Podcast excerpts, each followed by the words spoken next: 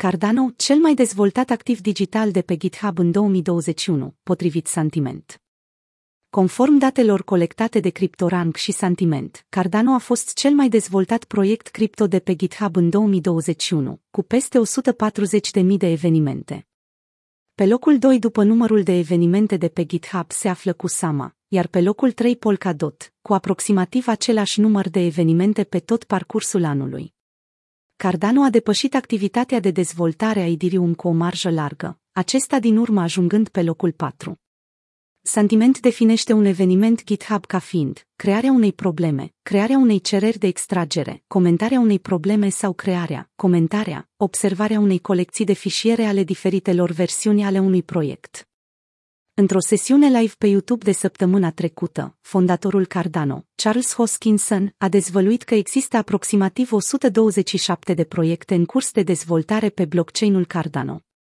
În plus, Hoskinson se așteaptă ca numărul de utilizatori ADA să crească de 10 ori față de cei 2 milioane existenți, datorită popularității tot mai mari a NFT-urilor. Avansarea tehnologică a lui Cardano se dezvoltă chiar și post-Alonzo. Unul dintre cele mai notabile proiecte ale blockchain-ului este actualizarea Layer 2 Hydra, care direcționează tranzacțiile off-chain către staking pools. În teorie, ar putea permite scalarea liniară avansată a rețelei cu sute de noduri Hydra, fiecare procesând sute de tranzacții.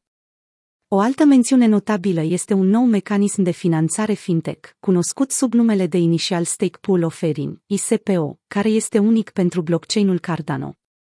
În această configurație, pasionații de blockchain își teleg criptomonedele unui protocol și primesc drept recompense tokenuri ale noului proiect pe care îl finanțează.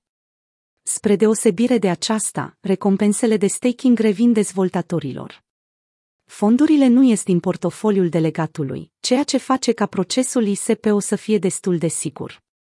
Un astfel de proiect, Genius Yield, și-a văzut fondurile ISPO depășind 118 milioane de dolari în 24 de ore.